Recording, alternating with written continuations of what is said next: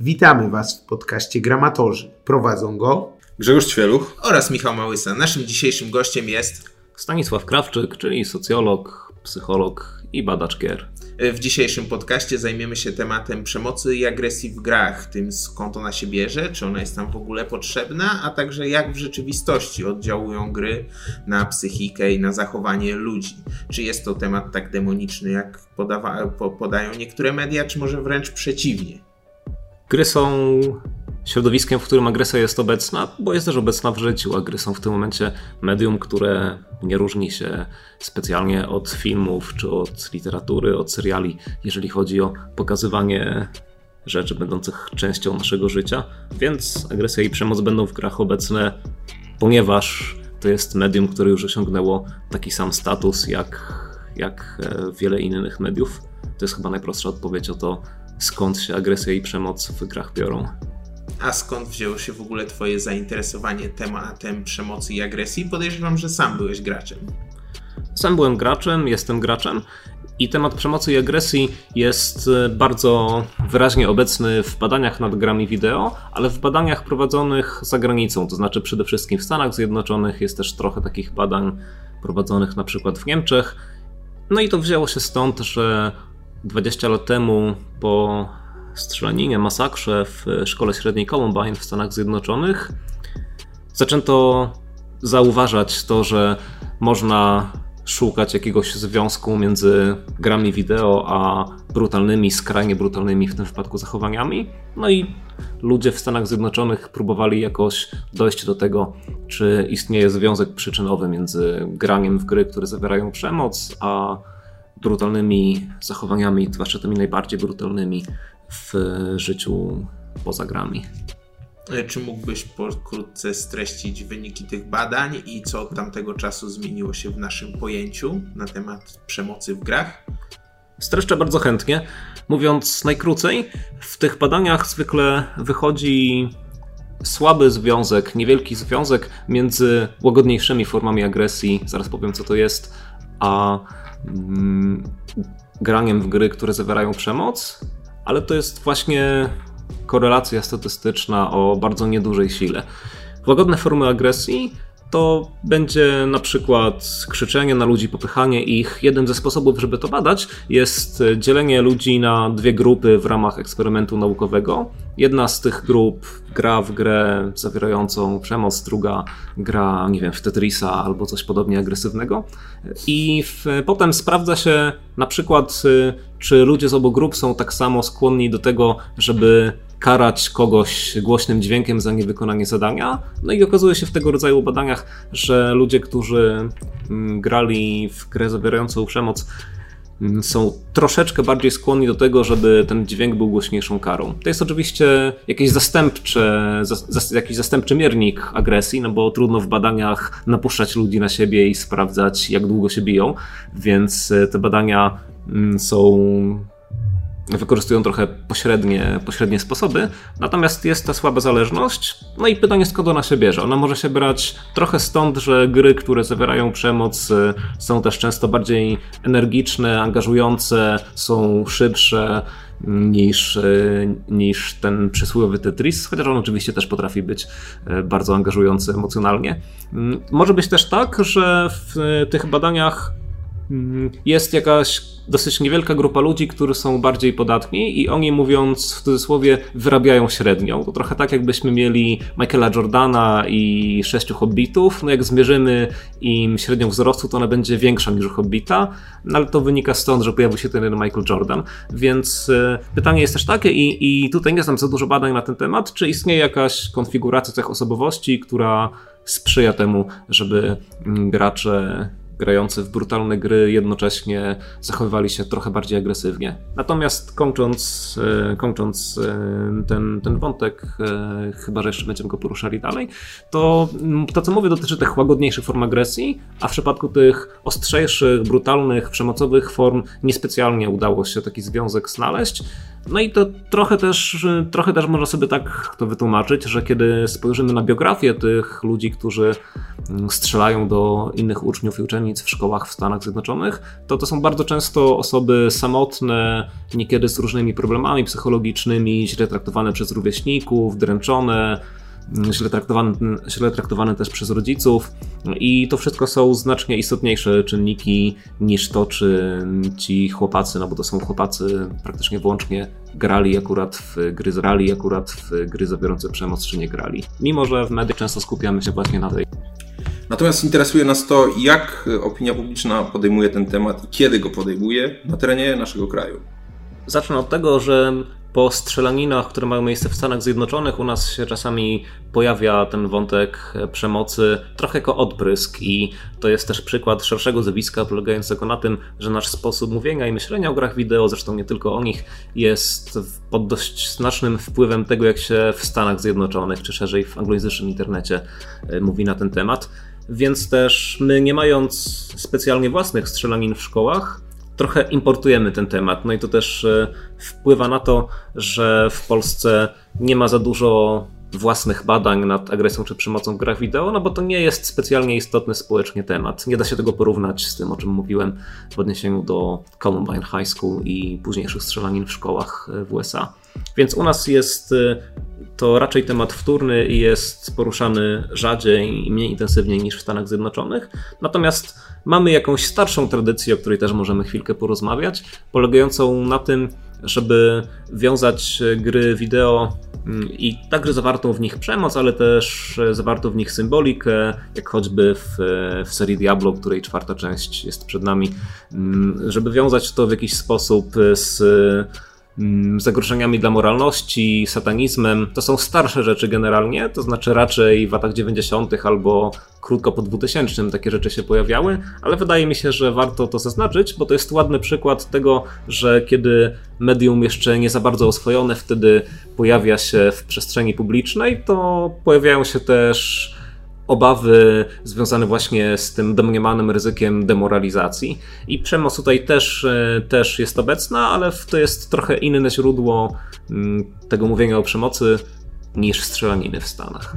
A podczas swoich badań nad grami, nad agresją, przemocą w grach, ale również nad gra, grami samymi w sobie, spotkałeś się z tym, że odbiór ludzi się zmienia przez te lata przy, poprzez oswajanie medium? Czy Nie raczej wygląda to tak, że jeśli ktoś e, ma już ustalone zdanie na ten temat, to nic już go nie przekona, jeśli chodzi o przemoc w grach?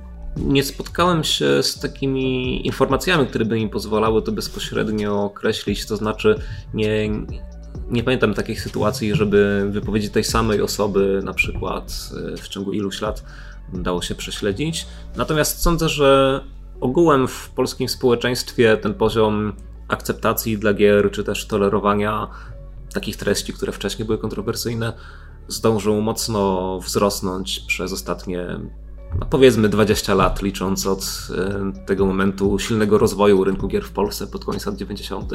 Wydanie Baldur's Gate w polskim tłumaczeniu jest dla mnie takim symbolicznym momentem, kiedy się okazało, że znani aktorzy mogą podkładać głos pod postacie z gier, że gra wideo może być wielkim sukcesem komercyjnym i tak dalej, i tak. Więc przez te ostatnie 20 lat na pewno zmieniło się dużo. Jakimś symbolicznym Wyznacznikiem może być to, że Donald Tusk w 2011 roku wręczył Wiedźmina 2 Barackowi Obamie. Nie jestem pewien, czy Obama kiedyś w to zagrał. Chyba jakoś słyszałem, słyszałem pogłoski o tym, że jednak nigdy nie. Ale niezależnie od tego, to było znaczące, że można było wręczyć przywódcy jednego z najważniejszych państw na świecie właśnie grę wideo. W dodatku opartą na literaturze fantastycznej, która też nie jest jakąś e, szokująco wysoko cenioną dziedziną kultury. Nie chcę powiedzieć, że jest zupełnie marginalizowana, ale, ale gdzieś tam jeszcze są te echa traktowania fantastyki jako, jako mm, takiej podejrzanej trochę dziedziny kultury. Nawet mniej podejrzanej w sensie moralnym, ale nie wiem, rozrywkowej tylko dla dzieci i tak dalej. Więc sądzę, że takie wyznaczniki pokazują, że to się zmienia, no ale to od trochę innej strony teraz poruszam ten temat. Czyli nie tyle od strony analizy wypowiedzi danych osób na przestrzeni czasu, tylko bardziej od strony takich wydarzeń, które pokazują, albo też to, że mm, w minionej kadencji Sejmu, no jeszcze przez parę dni trwa, ale niech będzie, że w minionej, mieliśmy parę wypowiedzi czy inicjatyw strony Jarosława Gowina czy Mateusza Morawieckiego, wskazujących na to, że mm, klasa polityczna zaczyna widzieć w grach mm, taką przestrzeń, która może być ważna dla promocji Polski, dla rozwoju polskiej kultury. No i te wypowiedzi były też, też tak sądzę, znaczące. Serwery Counter-Strike'a są ponoć dobrym polem do rekrutacji dla organizacji terrorystycznych. Tam właśnie radykalizował się Andrzej Breivik na serwerach Counter-Strike'a. Ja sam, kiedy grałem w Red Dead Redemption Online, widziałem tureckich graczy, którzy stylizowali swoje postacie na swoich politycznych idoli, nawet nazywali je jak polityczni idole, których tam hołbili. Jak mocno ten ekstremizm wpływa na serwery, jak mocno inwigiluje serwery strzelanek czy też innych gier online? Czy socjologia dostarcza nam takich danych? Czy ktoś to w ogóle bada? Czy to jest tylko kwestia y, służb wywiadowczych i ich y, kompetencji?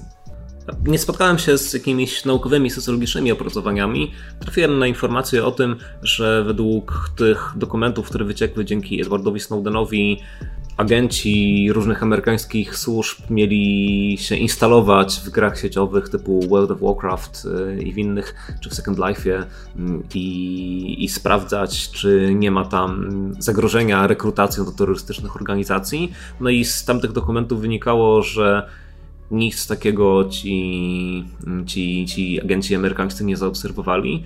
To nie znaczy, że w ogóle to się nie dzieje, natomiast myślę, że pewną przeszkodą jest to, że w grach wideo jednak komunikacja jest rejestrowana, to znaczy dosyć ciężko jest mm, mieć poczucie pewnego bezpieczeństwa informacyjnego. No, to byłoby pytanie pewnie do ludzi lepiej ode mnie obeznanych w informatyce, na ile da się mm, szyfrować komunikację w bezpieczny sposób podczas, podczas grania w gry sieciowe, e, ale no, na to już nie jestem w stanie odpowiedzieć. Niemniej wydaje mi się, że, mm, że trzeba byłoby mocno poza takim standardowym tokiem gier sieciowych tę komunikację organizować. No i też jeżeli chodzi o mm, rekrutację do terroryzmu przez gry, to jest to wąski i szeroki temat. Wąski w tym sensie, że możemy się zastanawiać nad taką bezpośrednią rekrutacją, czyli na tym, czy nie wiem, czy, czy ISIS czy Daesh e, ma swoich ludzi, którzy próbują ściągnąć rekrutów e, przez gry czy to cudze, czy własne, chociaż z własnymi grami pewnie będzie ten kłopot, że one są niskobudżetowe, no bo nie ma na nie aż takich środków, jakie mogą mieć na przykład wielkie firmy amerykańskie. Więc te gry rekrutacyjne mogą być mniej atrakcyjne niż na przykład America's Army. No i America's Army właśnie nas przesuwa w stronę szerszego kontekstu, czyli tego, że możemy patrzeć na gry nie tyle jako na bezpośrednie narzędzie rekrutacji do organizacji terrorystycznych, tylko jako na takie medium, w którym jest sporo treści, czy to militarystycznych, czy to jest sporo możliwości kontaktu z innymi młodymi mężczyznami, którzy mm, są taką podstawową grupą współcześnie, jeżeli chodzi o ryzyko radykalizacji. Mm, I, i, i w tym sensie gry są zwykłym środowiskiem zwykłym jak zwykłym, takim, w którym jest dużo treści mogących popchnąć kogoś w stronę terroryzmu potencjalnie, no ale to mówimy raczej o radykalnych przypadkach. Na tej samej zasadzie można by mówić pewnie o filmach y, czy o serialach, y, jako o, o środowisku, w którym to się może dziać. To, co jeszcze wydaje mi się istotne, to zwrócenie uwagi właśnie na ten militarystyczny aspekt gier. To znaczy, mówimy o terroryzmie teraz, ale możemy też mówić o rekrutacji do Armii Stanów Zjednoczonych. Dajmy na to, ta gra America's Army byłaby dobrym przykładem. No właśnie, bo te nowe produkcje takie w gatunku strzelanek, to one bardzo mocno jakby dają taki impact naczelny. Mi ostatnio nasz opowiadał, że właśnie jakby tutaj strzelanie do kobiet y, z dziećmi i tak dalej, takie tego typu historie. Gracz wchodzi do mieszkania i to jakby no to niebezpiecznie zbliża się już do takich y, jakby, w sensie ta imersja jest tak, tak duża, że, że, że rzeczywiście na tym polega y, ten azymut produkcji gier komputerowych, żeby imersja była jak największa, więc tak naprawdę to po prostu jest jak wizyta na strzelnicy. Z grami jest tak, że one z jednej strony są zwykłym medium przypominającym inne. Też mówię cały czas o grach jako medium, to jest jedna z perspektyw, no bo można też patrzeć na gry mm, na, na inne sposoby, ale powiedzmy, że, że jest to medium jak film czy serial. I mm, są zwykłym medium, ale jednocześnie też mają pewne sposoby wciągania nas. Mm, tak jak teraz powiedziałeś, ta imersja, którą można osiągnąć w grach, e, potrafi być mm, pogłębiana.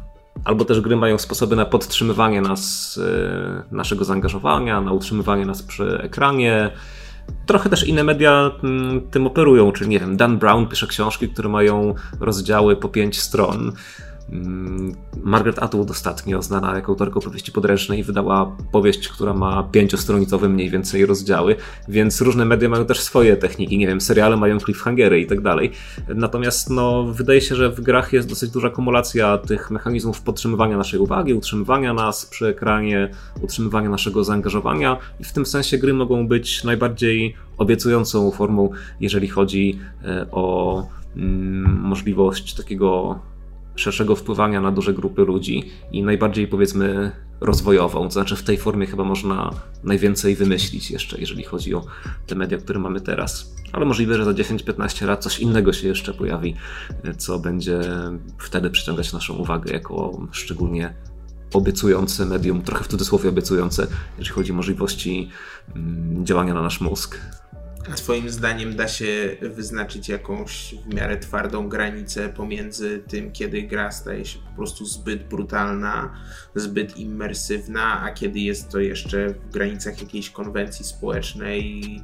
No, tej konwencji społecznej możemy mówić właśnie w przypadku strzelanek, gdzie strzela się do innych żołnierzy, a ewentualnie w przypadku do, cywil, do cywilów, do matek z dziećmi. Jest to element jakby grania złymi postaciami albo to inne postaci robią, ale mamy też przykłady innych gier, takiego na przykład symulatora, symulatora gwałtu, no, który jest już bardzo brutalny i nieodpowiedni z wielu różnych względów również ze względu na przemoc.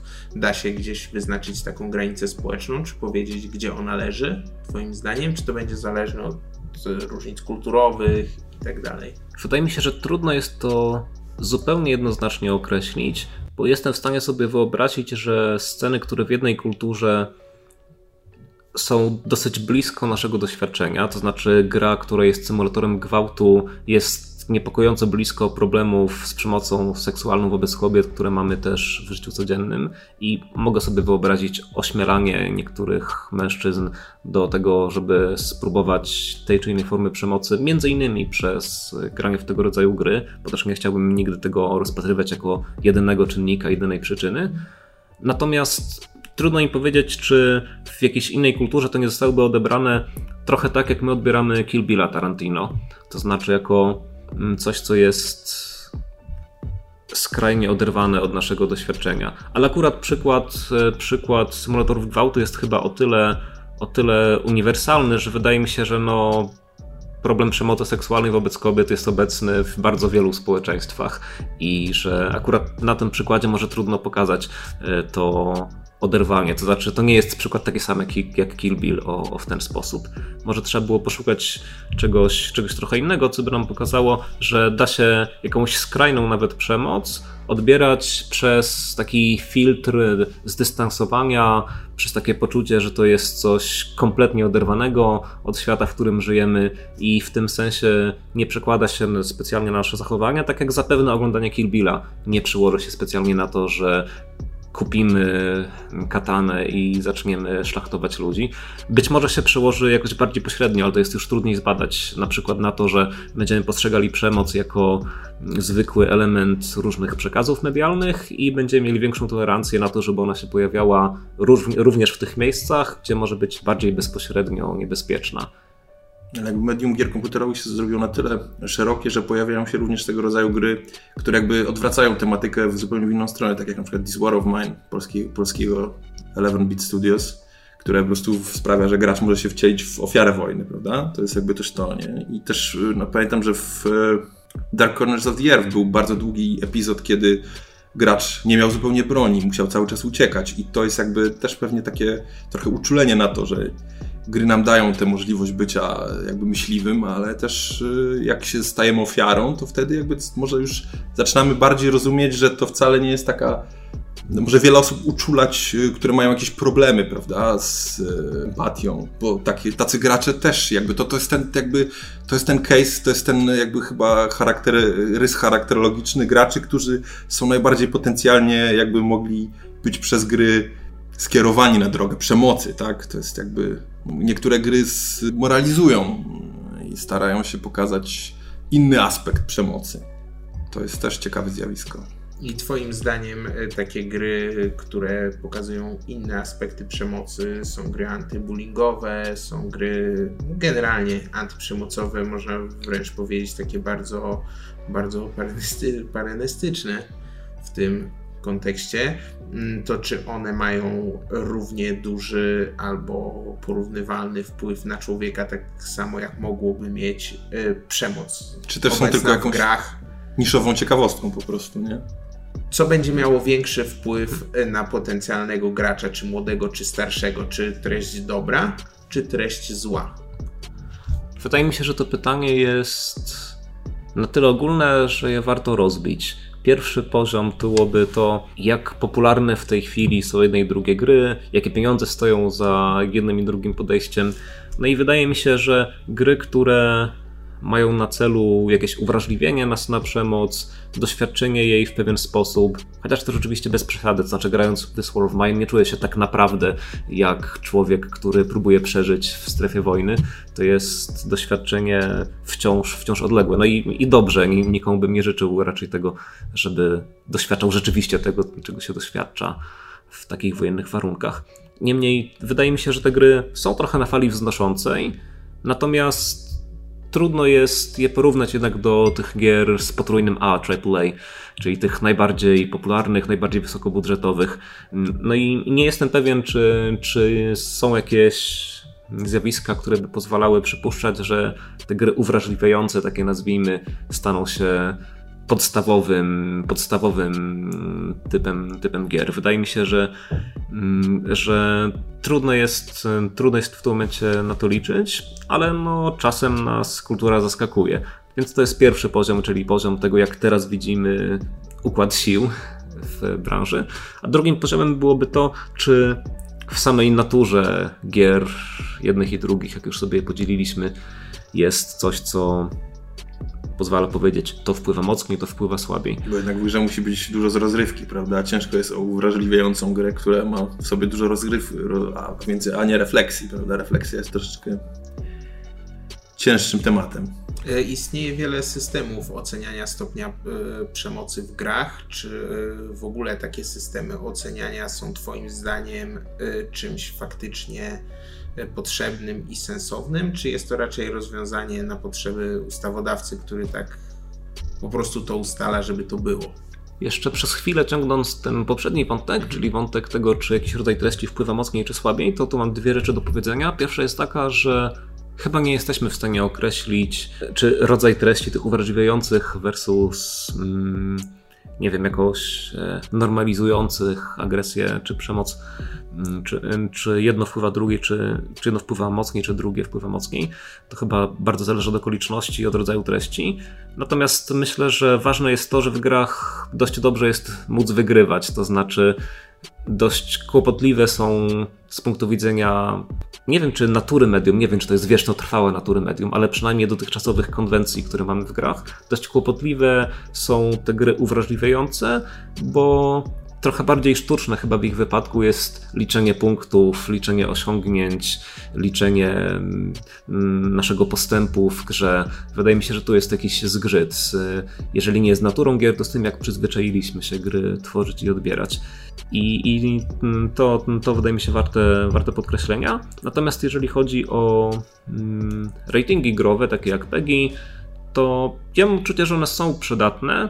Mm, to znaczy, są jakimś źródłem informacji dla rodziców, oczywiście niewystarczającym, bo rodzice też powinni trochę więcej wiedzieć, nie wiem, choćby o dostępności gier e, przez, e, no choćby przez smartfona. Mm, same, samo istnienie tych ratingów jeszcze nie załatwia wszystkiego. Ale myślę, że to jest przydatne narzędzie, które przy wszystkich swoich wadach daje jakąś, e, jakąś orientację, na przykład właśnie rodzicom, dobrze byłoby jednocześnie wspomnieć o tym, że rodzice mogą grać oczywiście wspólnie ze swoimi dziećmi i jeden mój znajomy badający gry Damian Gałuszka zajmuje się trochę właśnie tą kwestią w Polsce, czyli wspólnego grania, miejsca gier w życiu rodzinnym. Więc jeżeli ktoś chciałby o tym poczytać, to pewnie do publikacji Damiana Gałuszki mogę odsyłać. Wcześniej wspomniałeś o tym, że w przypadku ludzi, którzy podejmują się takich czynów jak właśnie na przykład rozstrzeliwanie kolegów czy coś w tym rodzaju, y, gry są tylko jednym z czynników. Y, natomiast ja mam pytanie, czy rozmawianie o grach właśnie w takim kontekście, że gry to przemoc, w pewnym stopniu stygmatyzowanie graczy, nie jest jednym z tych elementów, które przekładają się na pogłębienie problemu zamiast jego rozwiązanie? Na pewno problematyczne może być mówienie o tym, że gry wpływają. To znaczy, to jest trochę, trochę prawda, a trochę nieprawda. No bo też my z grami coś robimy. To znaczy, gramy w określony sposób, w jakimś celu, w określonym momencie dnia, gramy sami albo z kimś można grać w grę, która zawiera przemoc i wyobrażać sobie, że wyżywamy się na naszym szefie. Można sobie wyobrażać, że wyżywamy się na przedstawicielach, przedstawicielkach mniejszości, której nie lubimy. Można sobie wyobrażać różne rzeczy, a można niczego nie podkładać w głowie pod potwory ze strzelanek, czy nawet ludzi ze strzelanek. Można też Mm, grać w grę, w której jest taki stereotypowy wizerunek Arabów i to będzie jeden z elementów przyzwyczajających nas do tego e, stereotypu, który też w innych mediach funkcjonuje. Mm, jeżeli chodzi o samo mówienie o grach, to, to, to jest ta kwestia wpływu. To znaczy, myślę, że to jest trochę kłopotliwe, że my w jakimś sensie sobie wmawiamy, że gry nam coś robią, albo gry z nami coś robią, i e, przy tym myśleniu my właściwie wzruszamy ramionami i no, nikt pewnie nie powie bezpośrednio, gra mnie do tego zmusiła, ale w skrajnej postaci to mogło tak wyglądać. A samo mówienie o, o przemocy i, i stygmatyzowanie gier trochę może być to problemem, wydaje mi się, ze względu na to, że tak jak są różne gry, tak jak można grać na różne sposoby, takie można różnie gry traktować. Można mm, szukać problemów, olbrzymiając je i trochę sobie blokować drogę do tego, żeby, e, żeby je dostrzegać tam, gdzie rzeczywiście są. Myślę, że to mogłoby być, e, to mogło być pewne ryzyko. Mhm. A jak Twoim zdaniem, jako badacza, powinniśmy mówić o grach, albo powinniśmy podchodzić do tego rzekomego, będącego czy nie będącego prawdziwym problemem, yy, problemu przemocy i agresji w grach i później przełożenia na konkretne działania konkretnych jednostek? Ja bym chyba najbardziej chciał, żebyśmy patrzyli na gry jako jedno ze zjawisk społecznych, jedno z wielu mediów i żebyśmy traktowali je podobnie jak, nie wiem, film czy, czy seriale. W jakimś sensie można by gry porównać do piłki nożnej, która jest też sportem, w którym zdarza się dużo przemocy relatywnie wśród kibiców na trybunach na przykład. Chyba jeszcze nie mieliśmy przypadku, żeby kibice na turnieju esportowym mm, walczyli ze sobą tak mocno, żeby to skutkowało ofiarami śmiertelnymi, a w przypadku meczów piłki nożnej to, to się oczywiście zdarzało. Więc w jakimś sensie mm, nasz sposób myślenia o grach jest cały czas chyba trochę, trochę selektywny, czyli, czyli jakoś wyciągamy jako to jedno zjawisko, któremu trzeba się przyglądać szczególnie uważnie. Wydaje mi się, że najpierw jest patrzeć na gry jako zjawisko takie samo jak inne, co z jednej strony może znaczyć, że będziemy w nich widzieli też rzeczy dobre, przydatne, potencjał społeczny, edukacyjny itd. Tak, mm, tak samo jak widzimy to na przykład w książkach, a z drugiej strony też będziemy patrzeć na gry bez taryfy ulgowej, to znaczy gry są już w cudzysłowie pełnoletnie i mm, jeżeli na przykład yy, widzimy, że gry przedstawiają stereotypowo jakąś grupę Mm, tak samo jak filmy czy seriale, a może nam się nie podoba to, że to podtrzymuje stereotyp, no to gry zasługują na taką samą krytykę jak na przykład filmy. Czy socjologia i psychologia dostarcza nam jakiś taki archetyp, cech e, zamachowca, terrorysty, bo jakby gry są czynnikiem marginalnym, to już ustaliliśmy, prawda? Czy to jest jakiś, czy przeprowadzano jakieś badania, które jakby wyciągały ten, ten zestaw cech czy czynników, które wpłynęły na to, że dana osoba postanowiła wyjść na ulicę, strzelić z karabinu, czy wysadzić się, czy wysadzić coś? To jest bardzo ciekawe pytanie, ale na nie nie odpowiem. Po prostu nie znam się na tyle na badaniach nad radykalizacją e, czy nad terroryzmem, żeby, żeby móc tutaj haftować na bieżąco. Dziękujemy Ci serdecznie za rozmowę. Dziękujemy również słuchaczom za wysłuchanie jej. Przed Wami Grzegorz Ćwieluch, Michał Małysa oraz nasz serdeczny gość Stanisław Krawczyk, dziękuję bardzo. Dziękujemy. Dziękujemy.